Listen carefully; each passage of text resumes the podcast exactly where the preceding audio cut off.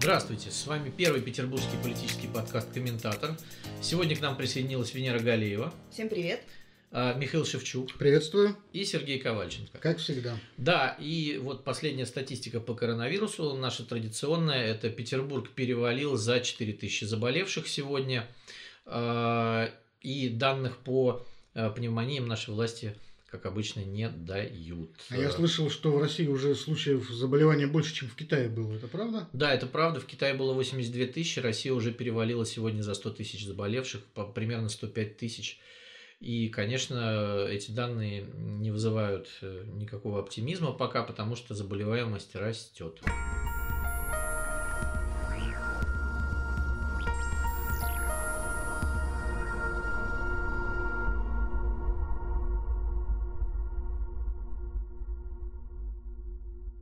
Всем привет! Меня зовут Винокуров Артем, подкаст «Кофе как два пальца». И это проект «Остановирус» – инициатива подкаст сообщества по вирусному распространению проверенных фактов о коронавирусе, мерах профилактики, о последствиях пандемии и смежных темах.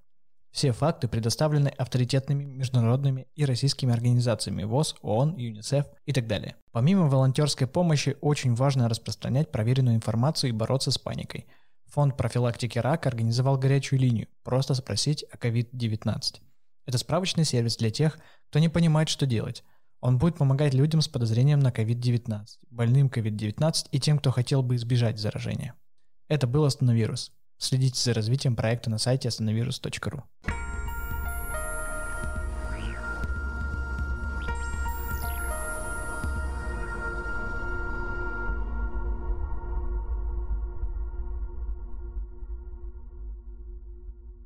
Но, тем не менее, тем не менее, власти планируют э, уже выход из карантинного режима постепенный. Э, на днях Владимир Путин выступил с очередным обращением к нации, уже регулярным, и анонсировал, что с 12 мая, то есть после майских праздников, начнется поэтапный выход из режима изоляции. Правда, э, он сопроводил этот анонс таким количеством оговорок, что дата, в общем, становится условной. То есть он заявил, что, во-первых, не во всех регионах, будут снимать э, ограничения, во-вторых, все будет зависеть от эпидемиологической ситуации, то есть еще бабушка надвое сказала, насколько на самом деле э, будут э, отменять запреты, но тем не менее какая-то ориентировочная дата уже названа. После 12 мая, очевидно, гайки начнут постепенно раскручивать где-то как-то. Ну, Владимир Путин э, отметил, что, э, опять же, это отдается на откуп регионам. То есть в каких-то регионах, где будет ситуация более-менее эпидемиологическая, ограничения можно будет снимать.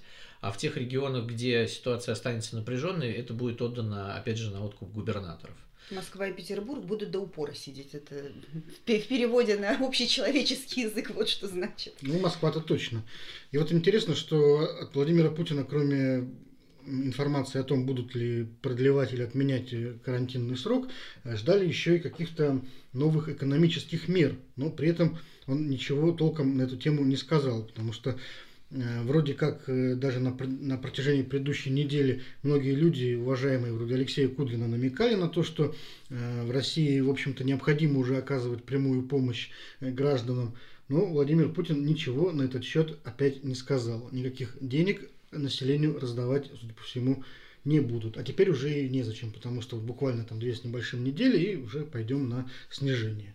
Ну, э, тут э, еще дело в том, что Владимир Путин не то чтобы денег даже населению раздавать не хочет, но об этом речь, по-моему, даже не идет. А они не хотят оказывать никакую помощь э, прямую малому и среднему бизнесу, который просто в России умирает сейчас на наших глазах. Потому что, вот, например, государство могло бы освободить от налогов, государство могло бы предоставить какие-то беспроцентные кредиты на выплату заработной платы для этих сотрудников, о чем мы говорим уже не раз, о том, что государство, ну, хотя бы как-то разделило... Ну, вроде как анонсировали же именно беспроцентные кредиты еще раньше. Э, ты понимаешь, там очень много оговорок. Во-первых, э, не должно быть налоговой задолженности, во-вторых, э, не должно быть увольнений. Там очень-очень много, многими рогатками это дело обставлено, и вот представители малого и среднего бизнеса говорят, что практически невозможно получить эту помощь, и она просто декларативная. Ну, кроме того, кредит – это не то, что ты получил и радуешься, его выплачивать потом надо будет. А с чего выплачивать? Денег-то у населения все равно не появится, как только снимут ограничения. Никто не побежит к этому малому бизнесу покупать у него плюшки или делать маникюр. Ну, ты знаешь, я с другой стороны вот размышляю, пытаясь поставить себя на место чиновников. Ну, вот я люблю такой жанр, вот адвоката дьявола. И думаю, что по большому счету эта мера, она, э, ну вот в России именно, наверное, не очень адекватна. Потому что понятно, что, например, в Германии или где-то в других европейских странах там, потребление является вообще основой экономики. Вот, то есть э, огромное количество таких бизнесов, огромное количество клиентов, и, в общем-то, все, все держится на том, что одни люди там что-то производят, делают, другие люди это покупают, все это крутится, и с оборотом платится налог в бюджет. И если вот этот э, механизм бесконечный круговорот остановится, то экономика страны придется не сладко. А в России, понимаете, потребление ведь не является вообще основой экономики. У нас до сих пор э, главный источник поступления в бюджет – это торговля углеводородами. И с точки зрения вот высшего руководства, очевидно, спасать надо совсем не малый и средний бизнес, который ничего существенного в бюджет не приносит, а именно нефтяные компании. Потому что ведь малый и средний бизнес, о котором мы так говорим, это же даже вот в Москве и Петербурге это такой очень тонкий слой, намазанный на экономику. А во всей остальной стране вообще это, я так полагаю, какие-то совсем копеечные поступления. Поэтому, видимо, спасать его признано не, не, не особо целесообразно. Ну вот, э, по данным э, экономического географа Натальи Зубаревич, в стране 14 миллионов таких предприятий малых, э, в которых работает примерно там 1, 2, 3 человека. Вот посчитай, сколько таких людей, во-первых. Во-вторых, это люди, которые ну, в общем, зарабатывают себе какую-то небольшую копеечку и при этом э, не являются льготниками и не просят там какой-то особой помощи у государства. То есть они себе зарабатывают на жизнь сами. И государство, в принципе, в такие тяжелые моменты, оно могло бы проявить какую-то добрую волю, э, что, ребят, раз вы существуете и, э, в общем, себя как-то кормите и при этом э, создаете какие-то услуги, вот. Ну, кстати, это касается не только, между прочим, парикмахерских и всяких разных таких малых предприятий, как пекарни, там, которые работают, кстати, вот, а всяких разных предприятий услуг, которые закрылись, э, типа ресторанов. А в общем-то, это и э, авиакомпании, это тоже услуга, потому что самолеты это все лизинговые, никто не покупает ведь самолеты в, за наличные деньги, их берут в лизинг. Ну хорошо, это хорошо. тоже услуга. То есть мы сели на попу, полетели, а теперь как бы нам скажут, ребята, вот у нас остался Аэрофлот, Э, с тарифами, э, которые утверждены, а потому, потому что их даже утверждать не придется. То есть вот есть монополист, и есть тарифы. Вот не хочешь не лети, хочешь лети. Ну, слушай, вот и все. Это все. То есть мы уничтожаем конкуренцию и уничтожаем э, все, что создано более-менее за последние 30 лет. Ну подожди, ну а как вот эта раздача денег может помочь э, тем отраслям, которые ты упоминаешь? Не-не-не, подожди, я не про раздачу денег говорю. Ага. Уже вообще не про раздачу денег. Я, просто я говорю. Нет, нет, нет, я говорю про налоговые каникулы настоящие трехмесячные, про то, что людям должны дать эти налоговые каникулы без... Э, не так, как вот мы дадим вам отсрочку, и вы потом в следующем году должны будете отсрочки, отсрочки, отсрочки, отсрочки. Надо дать людям налоговые каникулы. Надо дать людям возможность получать беспроцентные кредиты на выплату заработной платы. Все. Э, мы уже не говорим про раздачу денег. Вот такая помощь от государства, мне кажется, была бы логичной, но ее нет, даже этой. Мы помогли крупным госкорпорациям, мы помогли крупным нефтяным компаниям. Естественно, все это раздается по крупнику, где э, там э, будут избиратели Владимира Владимировича в 2024 году, а все остальные идите нахрен, получается, со своим малым бизнесом. Вот и все. Ну вот, кстати, Ксения Собчак э, на уходящей неделе высказалась по поводу раздачи денег, э, что бессмысленно раздавать э, деньги гражданам на руки, это все равно, что эти деньги сжечь. Народ проест, экономика никакого профита с этого не получит. И разразился бешеный медиаскандал. Ей припомнили мамину крабовую компанию, которая попала в список неких особо привилегированных предприятий, которым положена помощь. И вот этот срач развивается уже в телеграм-каналах не первый день рублей. Но самое-то интересное, что экономисты с э, Собчак согласились, ну, никто правильно. с ней не поспорил. Понимаешь, вот эти крабовые компании, это как дипломаты говорят отдельный трек. А так, по сути, это верно. Но вот как вот эти прямые выплаты помогут э, малому бизнесу и среднему? То есть э, деньги, которые сейчас могут быть выплачены на руки людям, они же будут ими действительно потрачены на еду. То есть куда вот человек может потратить эти выплаты? Он их понесет либо в продуктовые сети ритейлерам, Либо в банк платить ипотеку. либо там. обратно вернет да, в Да. банк, либо там купит на деньги валюты и положит под матрас. Но совершенно точно вот человек, который сейчас получит там 20 тысяч рублей, вот как Навальный предлагает, он не побежит покупать билет на самолет или абонемент в фитнес-клуб, или даже в пекарню он не побежит. Вот. И в ресторан он не побежит тоже, потому что рестораны вообще закрыты. Вот. Конечно же, эти деньги будут потрачены на какие-то э, совершенно первоочередные нужды, вот, а вот эти отрасли, они так останутся без этих денег. Не, ну, понимаешь, вот нуждающимся помогать нужно. Ну вот, например, ну, смотри, вот, есть- понимаешь, мне, например, помогать не нужно, да, я не нуждаюсь в этих 20 тысячах, я себе заработаю. Э, Там худо-бедно, да, но вот э, я предлагаю там мои 20 тысяч отдать кому-то другому, кому надо, да, кто придет и скажет, ребят, мне жрать нечего, там у меня дети, там то все, как бы пятое, десятое, я попал в трудную ситуацию. Мне кажется, вот таким людям должно помочь государство. Не надо создавать Ну, э, ну, не- истории, когда у нас будут нищие на улицах или э, будут люди, которые будут говорить, что нам нечего есть. Но не кэшем. Есть, например, инструмент, Ну, не кэшем. инструмент продуктовых карточек. Вот уже лет 10, по-моему, в правительстве обсуждается эта идея введения продуктовых карточек для малоимущих. Раз в год ее достают, опять обсуждают и опять убирают в шкаф. Вот. Ну вот, пожалуйста, это, это, это вот было бы, наверное, механизмом помощи именно малообеспеченным. И одновременно там какой-то поддержкой производителей. Нет, это правда, Вот. потому что есть... Но э, кэш да. выдавать, это действительно не, не, не очень правильно, довольно неэффективный результат, хотя это сейчас в мире одна из самых популярных действительно мер поддержки. Или, например, там, отмена платежей по ЖКХ там временно. Ну вот временная отмена платежей и дотации государства, это было бы, в принципе, тоже хорошим. Но понимаешь, Ну, надо, смотри, надо- у надо нас- еще понимать, что это раздача денег, это не вот выдача просто денег каких-то лишних. Ну да. Это перераспределение. Деньги, Ну. которые вот сейчас там в Германии выдают людям, это те деньги, на которые там в следующем году э, не будут там построены новые дороги или там мосты какие-то объекты. Вот.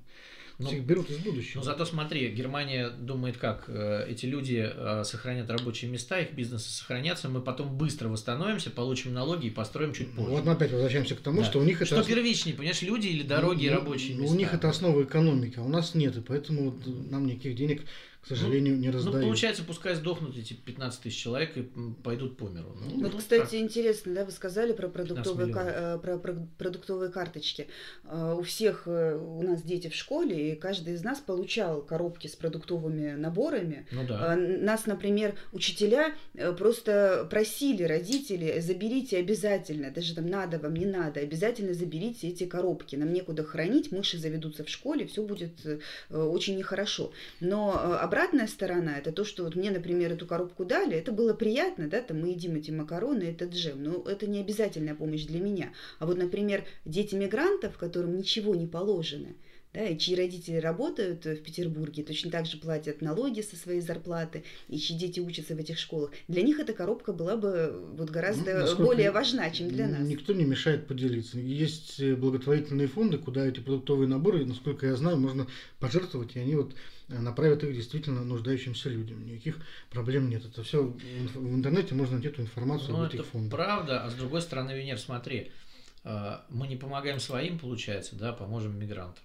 То есть вот э, мигрантам надо помогать, потому что они здесь там создавали тоже э, прибавочную стоимость и все остальное, работают. Но в, в этой ситуации мы получим, опять же, злое общество.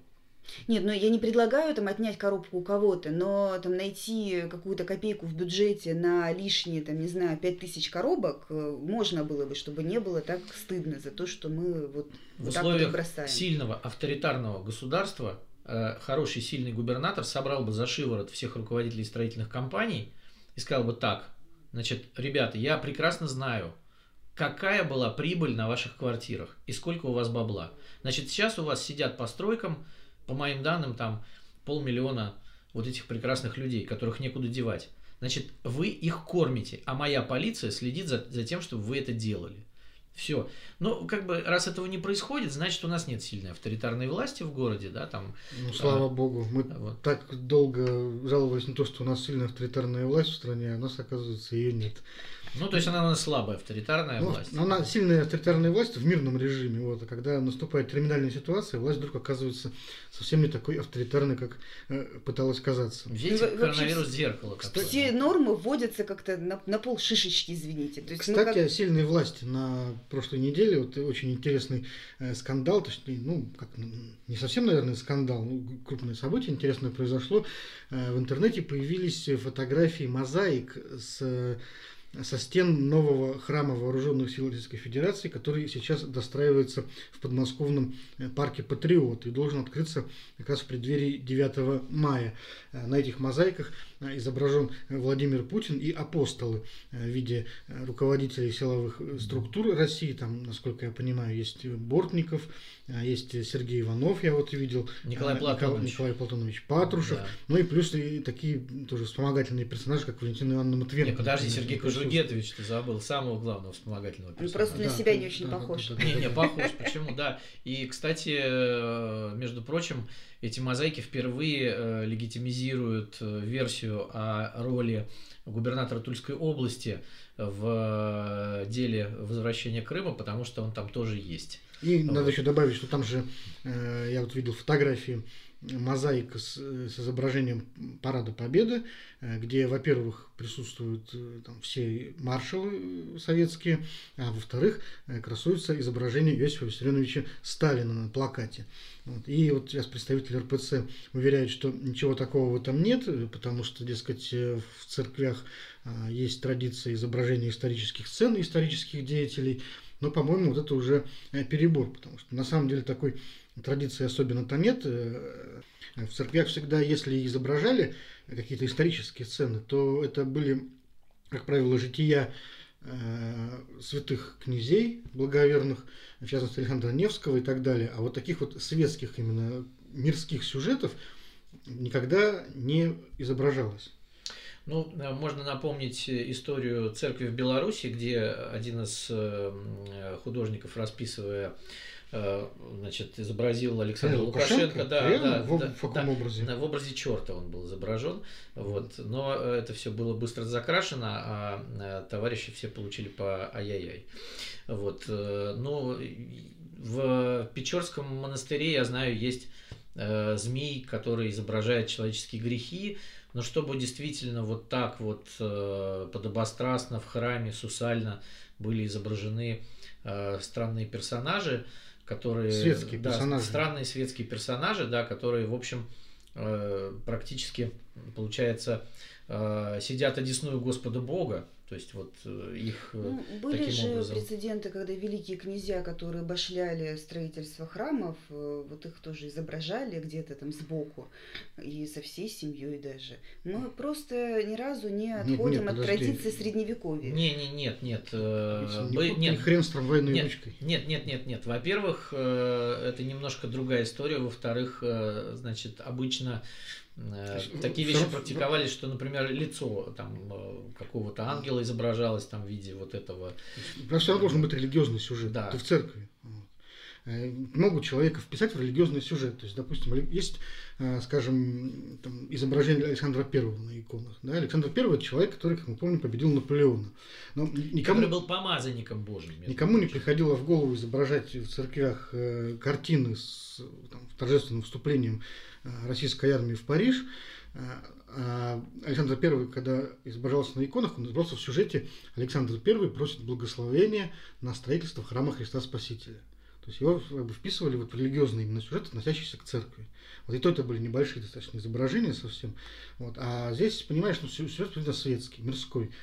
И, честно говоря, вот меня сама техника тоже вот поразила, когда я видел эти мозаики. То есть, ну, вот вы можете посмотреть на все ну, на церковные мозаики. Да? Ну, ну, это, да, в принципе, да. не совсем русская традиция, но она встречается. Византийская. В основном византийская, да. Но все равно э, вы увидите разницу вооруженным глазом. Вот то, те панно, которые сейчас э, выкладываются в храме вооруженных сил, они, честно говоря, мне напоминают там, станцию метрополитена. Да, или бизнес-центр. Вот, да, да. Вот что-то такое. Вот да. У нас э, там, так, там такие панно можно увидеть. И вот эти витражи, например, с орденами, которые тоже сейчас делают, кстати, абсолютно светские люди, не церковные мастера, только вот усугубляет, по-моему, это сходство. То есть, и подчеркивают, собственно, не церковный характер этого храма, он мирской, он, понимаешь, светский изначально. А у нас, в принципе, сейчас большая проблема с церковным искусством, которое не, не развивается, как должно было бы развиваться по законам искусства находится в некой стагнации, потому что всем хочется какой-то такой условной церковно-славянской хохломы в лучшем случае, или вот того, о чем ты говоришь.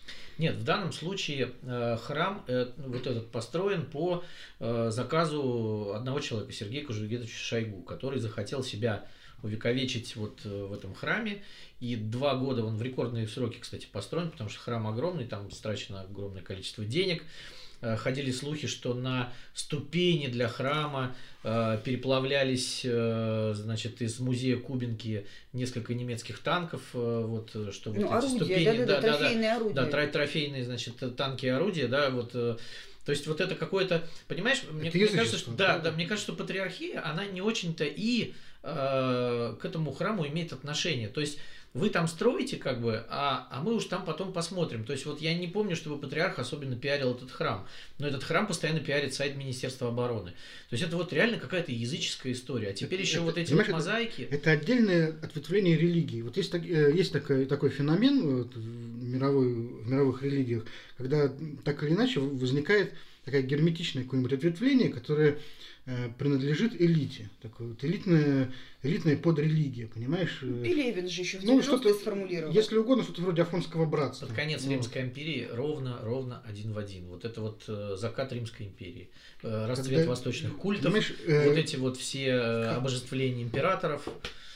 Ну вот э, есть пример, вот если кто-то не знает, в Токио есть такой храм Исукуни, угу. который тоже вот формально является обычным святилищем синтоистским, но на самом деле является вот как раз э, местом поклонения такого вот э, отдельного герметичного культа, где верховным божеством считается император, а поклоняются там душам погибших воинов. Это очень скандальный на самом деле храм, потому что по его логике получается, что обожествляются там даже э, те военнослужащие японские, которые были признаны военными преступниками после Второй мировой войны токийским трибуналом.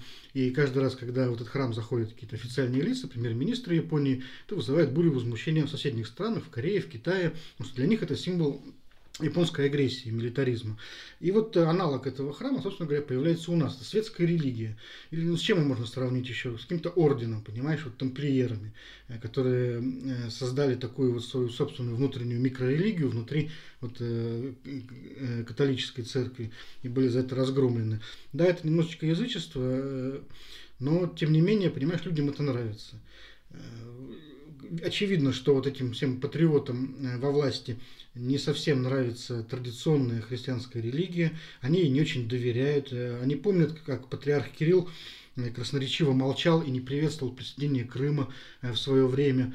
И да. им нужна своя религия, понимаешь, свой бог, их бог государства. Он только как бы формально имеет внешность классического там, собора, классического Э, храма, церкви вот с крестами, с куполами, но на самом деле это э, храм вооруженных сил, где поклоняются вооруженным силам, понимаешь, государству. Это, это новый э, бог патриотизма. Вот там так, такой, мне кажется, вот смысл этого храма изначально. Ну вот смотри, у нас же есть э, примеры когда храмы строились в честь э, и побед русского оружия, и в честь э, да, конечно. Вот, вот как Казан, Казанский да, собор, пожалуйста. Да, да, есть Казанский собор, есть Чесменская церковь, э, да, есть, да, есть князь Владимирский собор, есть Никола Морской говорю... собор, да, великолепный, и не, не, Измайловский да, собор. да, да, и ни у кого, кстати, не ведь не возникает э, никаких вопросов, потому что это все-таки культовые сооружения, которых, ну вот как в Морском соборе, там, значит, э, таблички с погибшими моряками военными. Э, и, и это, это место поклонения, это место поминовения усопших. А здесь вот действительно получается какой-то э, какой-то восторг в честь светских деятелей, которые к религии-то особого отношения не имеют, поэтому возникает такая вот смесь бизнес-центра со станцией метро. Вот. Ну, конечно, Смесь если... идолопоклонничества да, и гордыни. Да, совершенно верно. Если этот храм еще и потом осветят в честь э, святого равноапостольного князя Владимира, то уж намек будет такой толстый, что даже будет, честно говоря, неприлично. Ну да. Вот.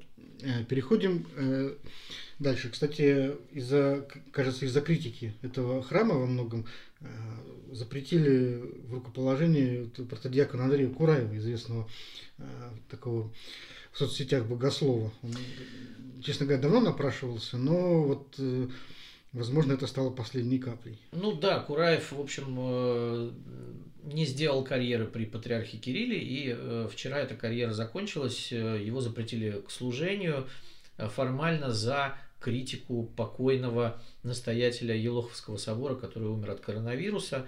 Но это, конечно, формальный повод, потому что Кураев уже давно напрашивался на нечто подобное. Он не церемонился с скажем так, родной православной церковью, но и не уходил из нее и говорил, что я в церкви своей останусь.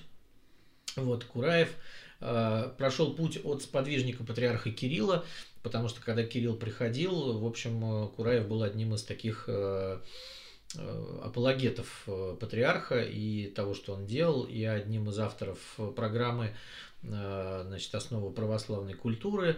И в первые, там, первое время он ездил с ночными волками в Крыму, делал эти фестивали. А потом случился разрыв.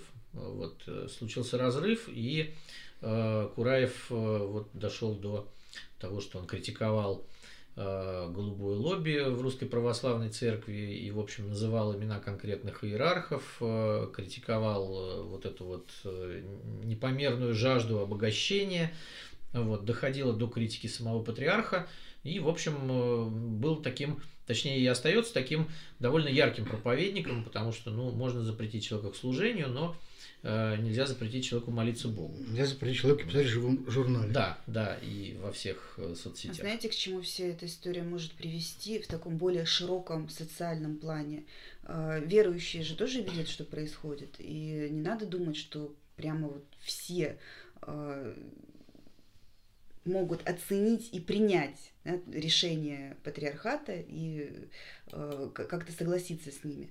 Вполне возможно, что мы будем в ближайшее время наблюдать некий подъем и расцвет неканонических э, православных э, направлений христианства. Ну вот, собственно говоря, мы одну из них уже сейчас в подмосковном парке Патриот, видимо, будем наблюдать.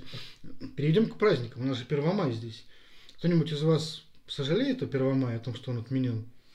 Ну, ну, пометуя прошлый год, э, туда ему и дорога. Ну, честно говоря, вот интересно, я вот обратил внимание, что э, в последнее время сейчас все так переживают, в том числе на высшем уровне, о всяких отмененных праздниках, о Пасхе переживают, о Параде Победы переживают, э, об отмене поправок, голосования по поправкам в Конституцию переживают. Ну, тоже, честно говоря, большое событие для кого-то. И никто совершенно не вспоминает о том, что отменены первомайские демонстрации, об этом даже как-то публично вообще не объявлялось, как бы само собой просто, ну, там, как будто и не было такого праздника, понимаешь, а ведь он все-таки есть, и он достаточно заметный всегда был э, в российской календарной традиции. Это, если угодно, память предков тоже. Слушай, ну это такая вот э, умирающая, мне кажется, традиция, потому что Э, те бюджетники, которых сгоняли здесь, в Питере, на, в колонну Единой России Трудовой партии, а потом за ними шли оппозиционеры, которым просто раз в год разрешалось пройти по Невскому, поэтому они шли. Но это же было не из-за Первомая, то есть там э, именно сама, самой смысловой нагрузки этого праздника не было. А что касается праздничного убранства, так вот э, в Петербург сейчас украшен уже к 9 мая. То есть власти сразу перескочили, и как, ну, как бы этот праздник и забыли. И забыли. Ну, вот, вот удивительно, понимаешь, ведь э, в принципе хорошо. Еще в начале 90-х э, в названии этого праздника там, избавились от какой-то старой советской вот этой коннотации. Когда День международной солидарности трудящихся. Да, это все отменили. Это как так сказать, символ Э, демонстрации власти э, Москвы над Восточной Европой и другими там социалистическими странами. Хорошо, стал День весны и труда. Во многих странах есть День труда, и даже в этот день он отмечается во многих странах. И, в общем-то, ну, обычный день, в который там рабочие движения, какие-то профсоюзы, лейбористы выходят на улицу с какими-то своими требованиями. Ну, в общем-то, обычный символический день. Но у нас, понимаешь, как-то даже этого нет. Вот нас э, этот праздник вот получилось, получилось, что он вообще никому оказался не нужен, и даже бесплатно его никто не хочет брать. Вот была компартия, которая как бы формально еще ходила в этот день обычно демонстрациями, что-то там пытаясь показывать Вот. Ну и все. Это же странно, почему в России, например, так и не появилось никакого вот нормального социал-демократического либористского движения. Ну, смотри, мы опять вынуждены вернуться к тому, что мы говорили в начале по поводу раздачи денег, да, но только вот в смысле того, что в России выстроена такая система, когда есть куча крупных госкорпораций, зависимых от государства, когда есть бюджетная сфера, зависимая от государства, есть армия пенсионеры, зависимые от государства. И этих людей, к сожалению, большинство зависимых. Значит, все эти люди фактически кормятся от бюджета. Значит, э, есть э, так называемая Федерация независимых профсоюзов, о деятельности которой мы тоже уже обсуждали несколько раз в наших выпусках, когда была история с переделом собственности – Э, и выяснили мы, что профсоюзы российские это что угодно, э, там, не знаю, распределители путевок детские лагеря, э, держатели каких-то старых санаториев, месторождений вот минеральной водички, каких-то дворцов в Петербурге, там, церквей, но не защитники прав трудящихся, потому что трудящиеся это все по большому счету принадлежат к одной большой государственной корпорации, которая этих трудящихся окормляет. Вот э, в профсоюзы настоящие, мне кажется, это такое порождение рыночной экономики, это ответ на капитализм, э, это борьба с э, работодателями, которые э, как, каким-то образом прижимают трудящихся, а в той парадигме, когда есть государственный капитализм, нормальных профсоюзов и нормального 1 мая, к сожалению, получиться не может. Но есть же у нас независимые профсоюзы, которые начинались с э, завода были, Форд, если были, они были. не ошибаюсь. И на, на Ниссане, по-моему, что-то еще есть. Были, были, были, были. Это было все. больше 10 лет назад. Вот, когда все это схлопнулось, когда вся эта промышленность схлопнулась, э, к сожалению, все это прошло. Ну вот. вот у нас, да, я так понимаю, считается, что лучший э, защитник прав трудящихся это государство. Да. Оно и... окормляет все это, и поэтому... Но, вот, но мне вот удивительно, почему в 90-е годы не возникло никакой альтернативы, хотя а, именно в тот момент как раз трудящиеся это переживали очень непростой период, и именно тогда, по идее, и должны были зародиться профсоюзы, а потом они должны были бы объединиться в политическую партию какую-то такую приличную. Но этого не произошло. Вот удивительно. Вот э, тот путь, который там, прошли в свое время там, англичане, немцы, это же именно этот путь. Вот э, СДПГ в Германии или либористы в Великобритании, это ведь наследники Тред Юниона, ну, профсоюзов, партии, которые выросли из объединения Потому профсоюзов. Потому что в 90-е свои права было принято защищать с помощью обреза или друзей, которые одеваются в кожу и коротко стригутся. Ну, не совсем, просто мне кажется, что в 90-е у людей была задача сначала наесться досыта, да, потом соорганизоваться.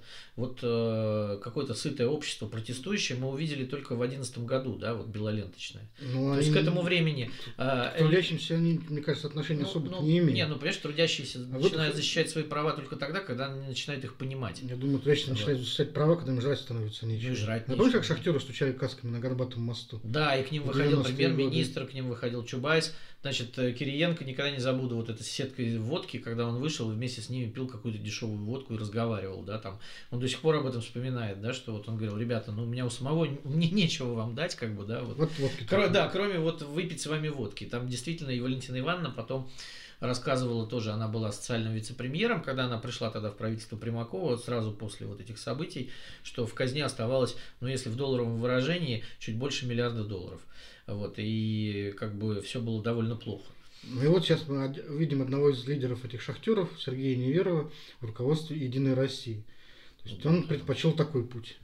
Ну, э, понимаешь, э, любых э, лидеров можно купить поодиночке, и как бы в российской традиции, в общем, это в итоге, в итоге получается, получается так, что вот сейчас, когда трудящиеся нуждаются в настоящей защите, когда вот растет безработица, люди теряют там бизнес малый и так далее, именно сейчас нет людей, которые бы вдруг встали на их защиту. Может, тебе просто кажется, что они нуждаются? Если бы они нуждались, что-то сделали бы, наверное. А если они ничего не делают, трудящихся. Понимаешь, вот когда на верфи имени Ленина в Гданьске возникла потребность, возник профсоюз, возник Валенца внутри, да, там, ну, нигде этого не возникает пока. То есть все, все попытки создать что-то, да, вот из того, что мы слышали и видели за последний год, все это начальство купирует деньгами, либо через пинок властей. И потом они все затыкаются резко, эти люди. То есть один раз текст напишешь про там какую-то верфь, что где-то что-то началось, тут же, значит, прилетают товарищи, значит, в пожарном порядке это закрывают, кого-то увольняют, и, и, и все сразу испугались. В общем, пока у государства вот. есть деньги на это. Да, оно затыкает дыры эти совершенно верно. То есть оно, и оно и не собирается. И, и плюс, конечно, наша вот это вот, э, я опять вот поляков вспомню, да, как, которые там боролись и за свои права, и за свою независимость, да, там в 70, начиная с 70-го года. То есть в Гданьске полиция в людей стреляла. Там реально, там, и они вот, э, когда там э, э, расстреляли рабочих на выходе на вокзале, и они просто взяли своего товарища, положили на дверь, как бы, да, и несли его толпой навстречу вот этой милиции, которая была с автоматами Калашникова. Здесь никто на это не готов, как бы, да, и, и нет такой обстановки сейчас. То есть, понимаешь, все вот, э, вся борьба заключается в том, что, а вот, может быть, мы постучимся к начальству, попросим, и оно нас услышит. Ну, то есть, вот видишь, все. Э, получается, что как бы крайность, да, либо ты э, идешь по радикальному пути, там, по стачечным комитетам, рельсовая война и так далее, э, либо ты сидишь вот как Шмаков ФНПР, глава ФНПР, и там о чем-то договариваешься там, с властью незаметно для себя, а какого-то вот среднего пути то есть э, имеется в виду отстаивание своих прав, но при этом не радикальным образом, там, не, не военный, он как-то в России недопустимо не сложился. Да? Ну, понимаешь, это вот, опять же, э, разговоры с врачами сейчас, да, вот вы там тихонечко как-нибудь напишите, что нам чего-то не хватает, но только нас не упоминайте ни в коем случае.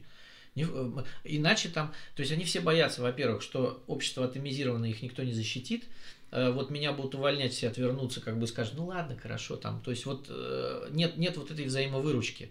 И люди, и, и, а государство умное, да, вот оно понимает, что для того, чтобы сохраниться, ему нужно все время вовремя засунуть этот чемодан денег куда, куда надо, да, и оно его засовывает. И оно засовывает его еще потому, что все эти крупные предприятия – это избиратели. Оно потом пойдет к этим директорам и скажет, нам нужно столько-то голосов вот за этого, и они сделают эти голоса, как это делал Кировский завод, как это делали северные верфи у нас везде. Это же все, это все классика, понимаешь?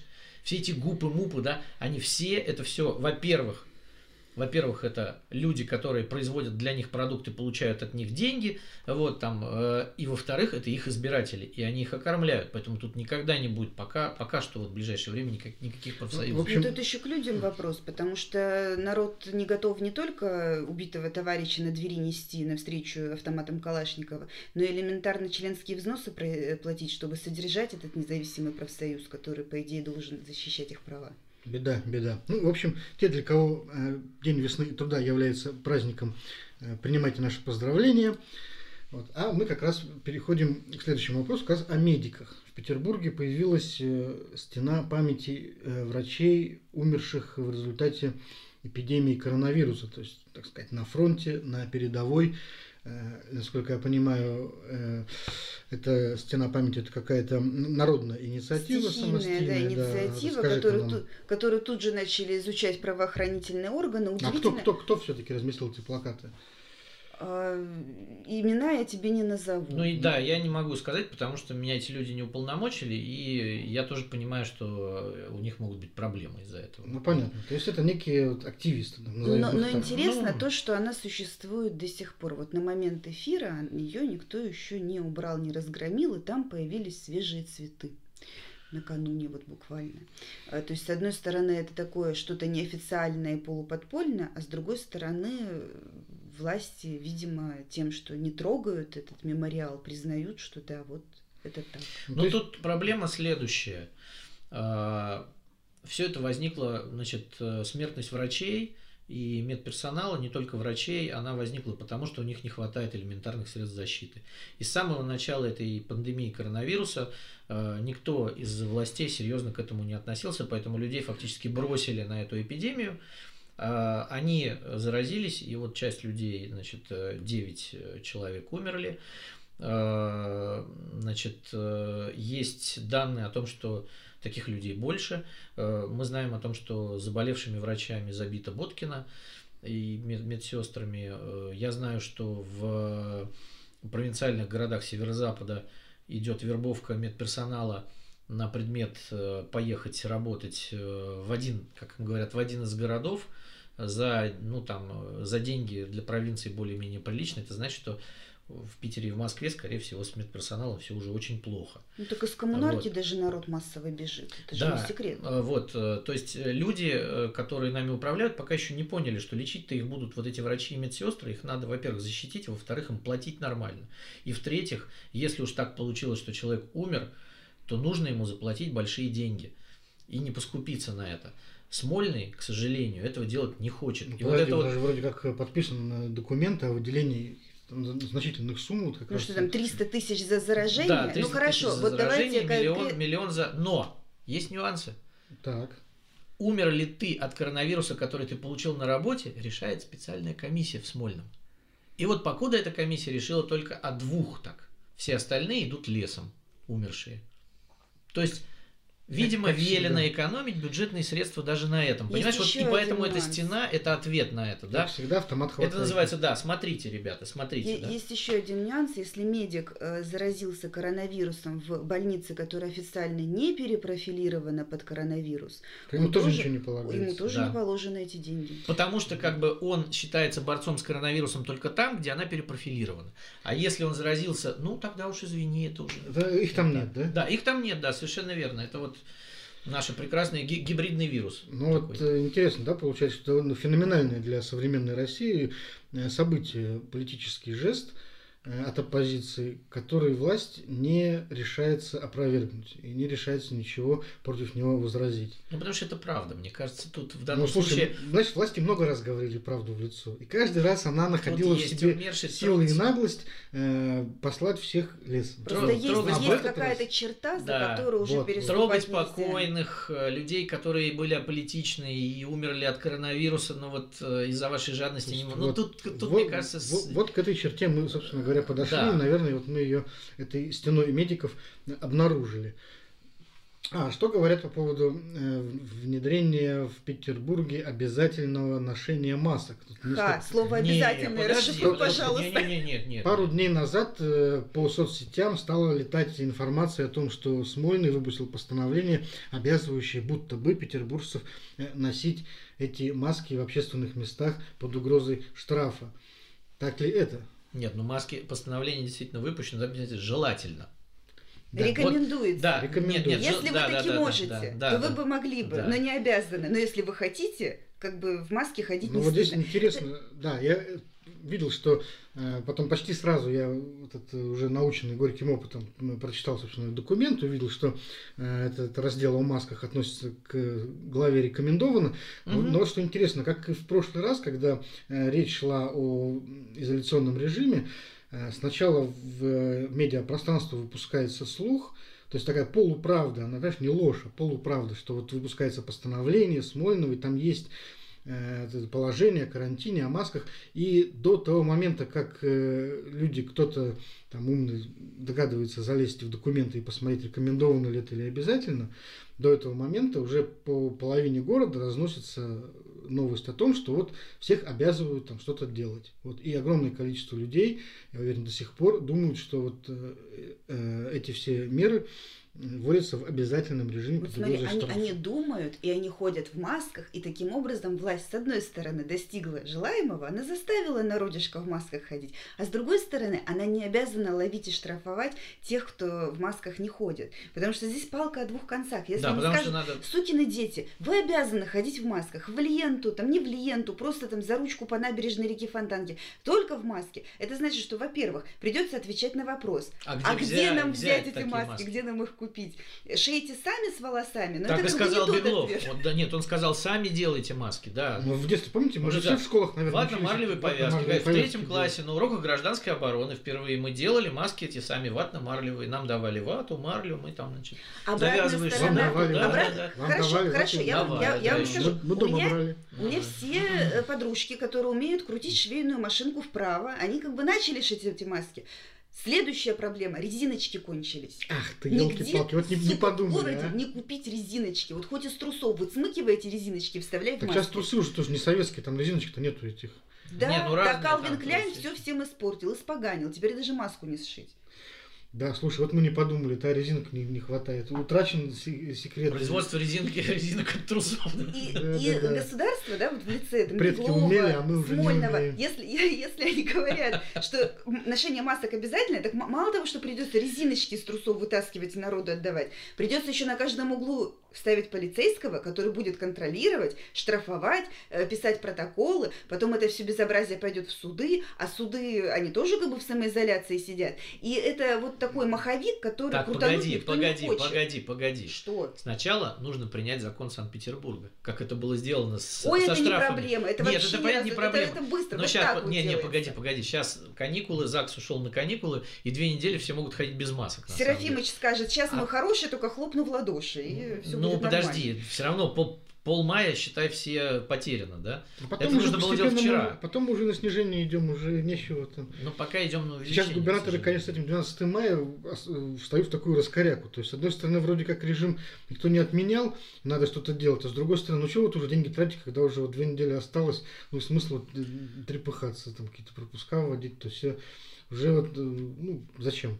А в Смольном все готово уже к тому, чтобы вводить пропуска. Так а зачем Только уже? Ну, Ну, ну, две недели уже осталось, ну что их там будет? До 12 мая ты их будешь вводить эти э, пропуска. Не, ну уже пока смысла нет большого, Нет, ну мне по- кажется. пока, пока заболеваемость растет, вот то. И смертность Да, и растет. смертность растет. Сейчас все на дачу уедут, э, там где-то посидят, пересидят. Не, и ну повезут с дач. Просто вот и все, повезут с дач. От того и боится Ленобласть, мне кажется, что у них-то медицина вообще не готова совершенно к такому наплыву. Вот. Хотя, ну вот люди приплывут, а дальше, ну, все равно их в Питер повезут. Ленобласть серьезно вот озабочена этим Конечно. моментом, Она что очень все очкует, туда да. по- потащатся.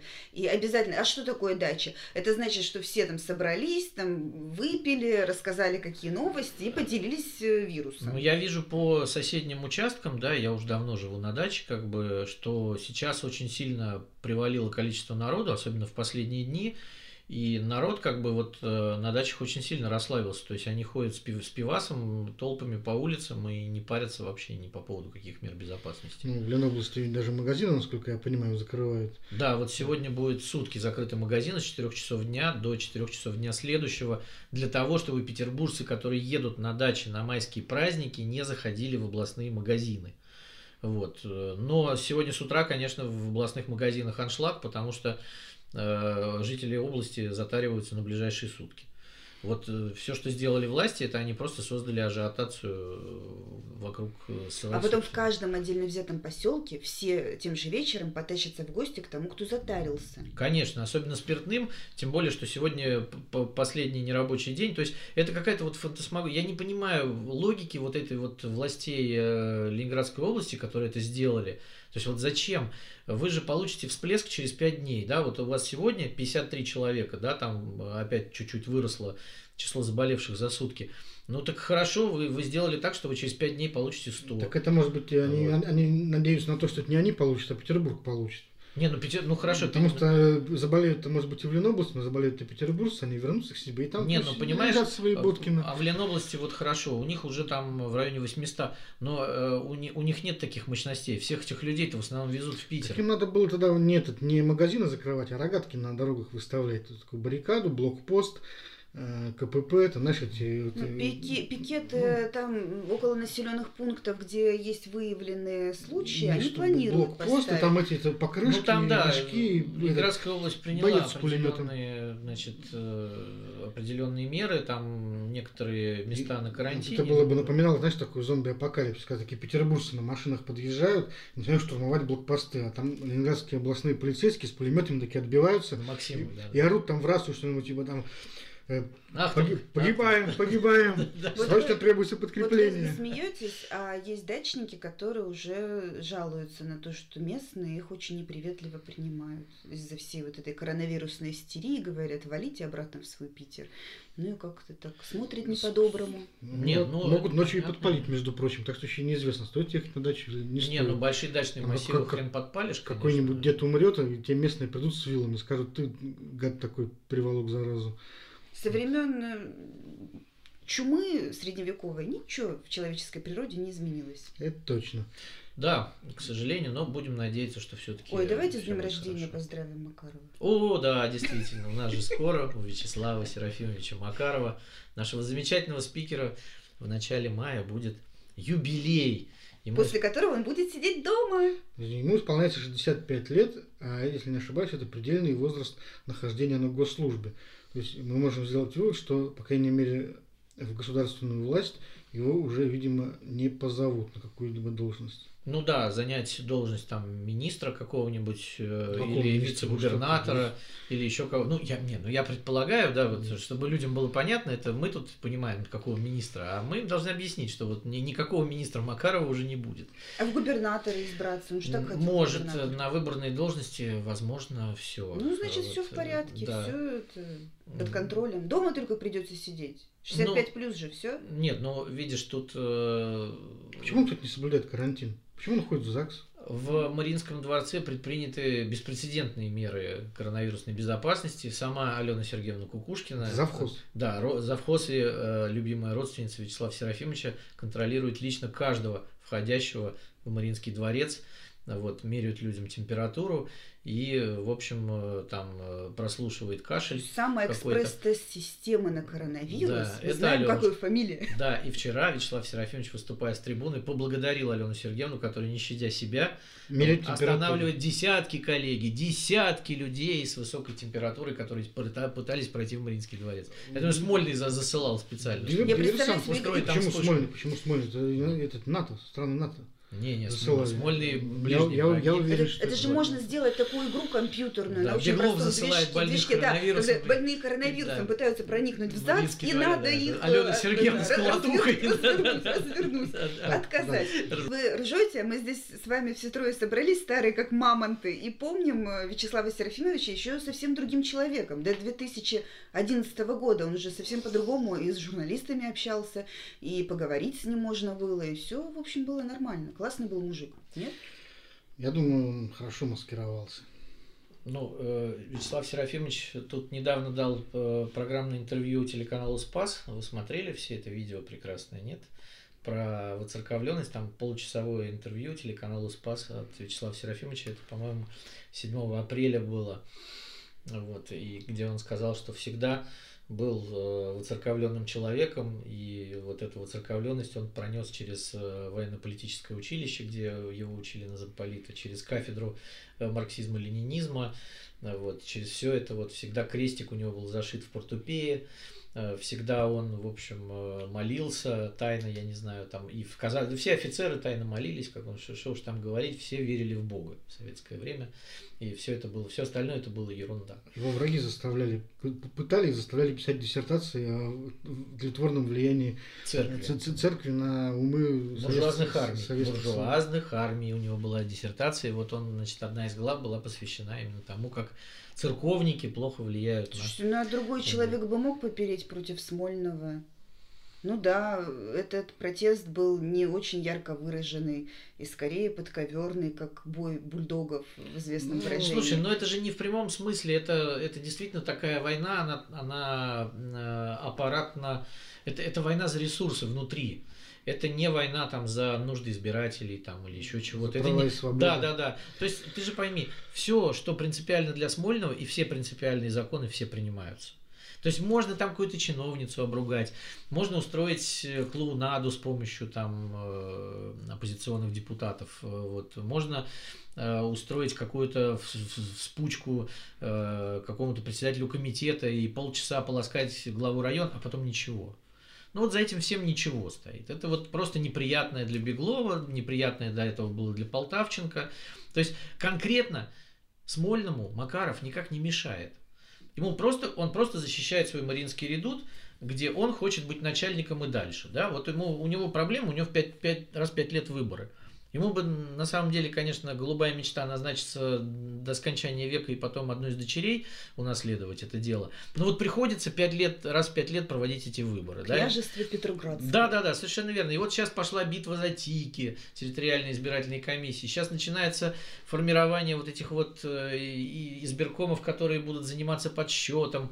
То есть вот это такая битва, это, это битва аппаратная, она интересная журналистам для препарирования там, но никакого влияния на там, простых, на жизнь простых людей и вот этих вот избирателей так называемых, это все не имеет. Поэтому э, мне всегда смешно, когда говорят Макаров оппозиционер, Макаров там то, Макаров все обычный единорос, э, ну, что называется, более политически выживаемый. Э, то есть вот он, он блюдет собственное выживание в этой власти. Все. Ну, слушайте, какая грядка, такие овощи выросли. Ничего другого у нас для вас нет.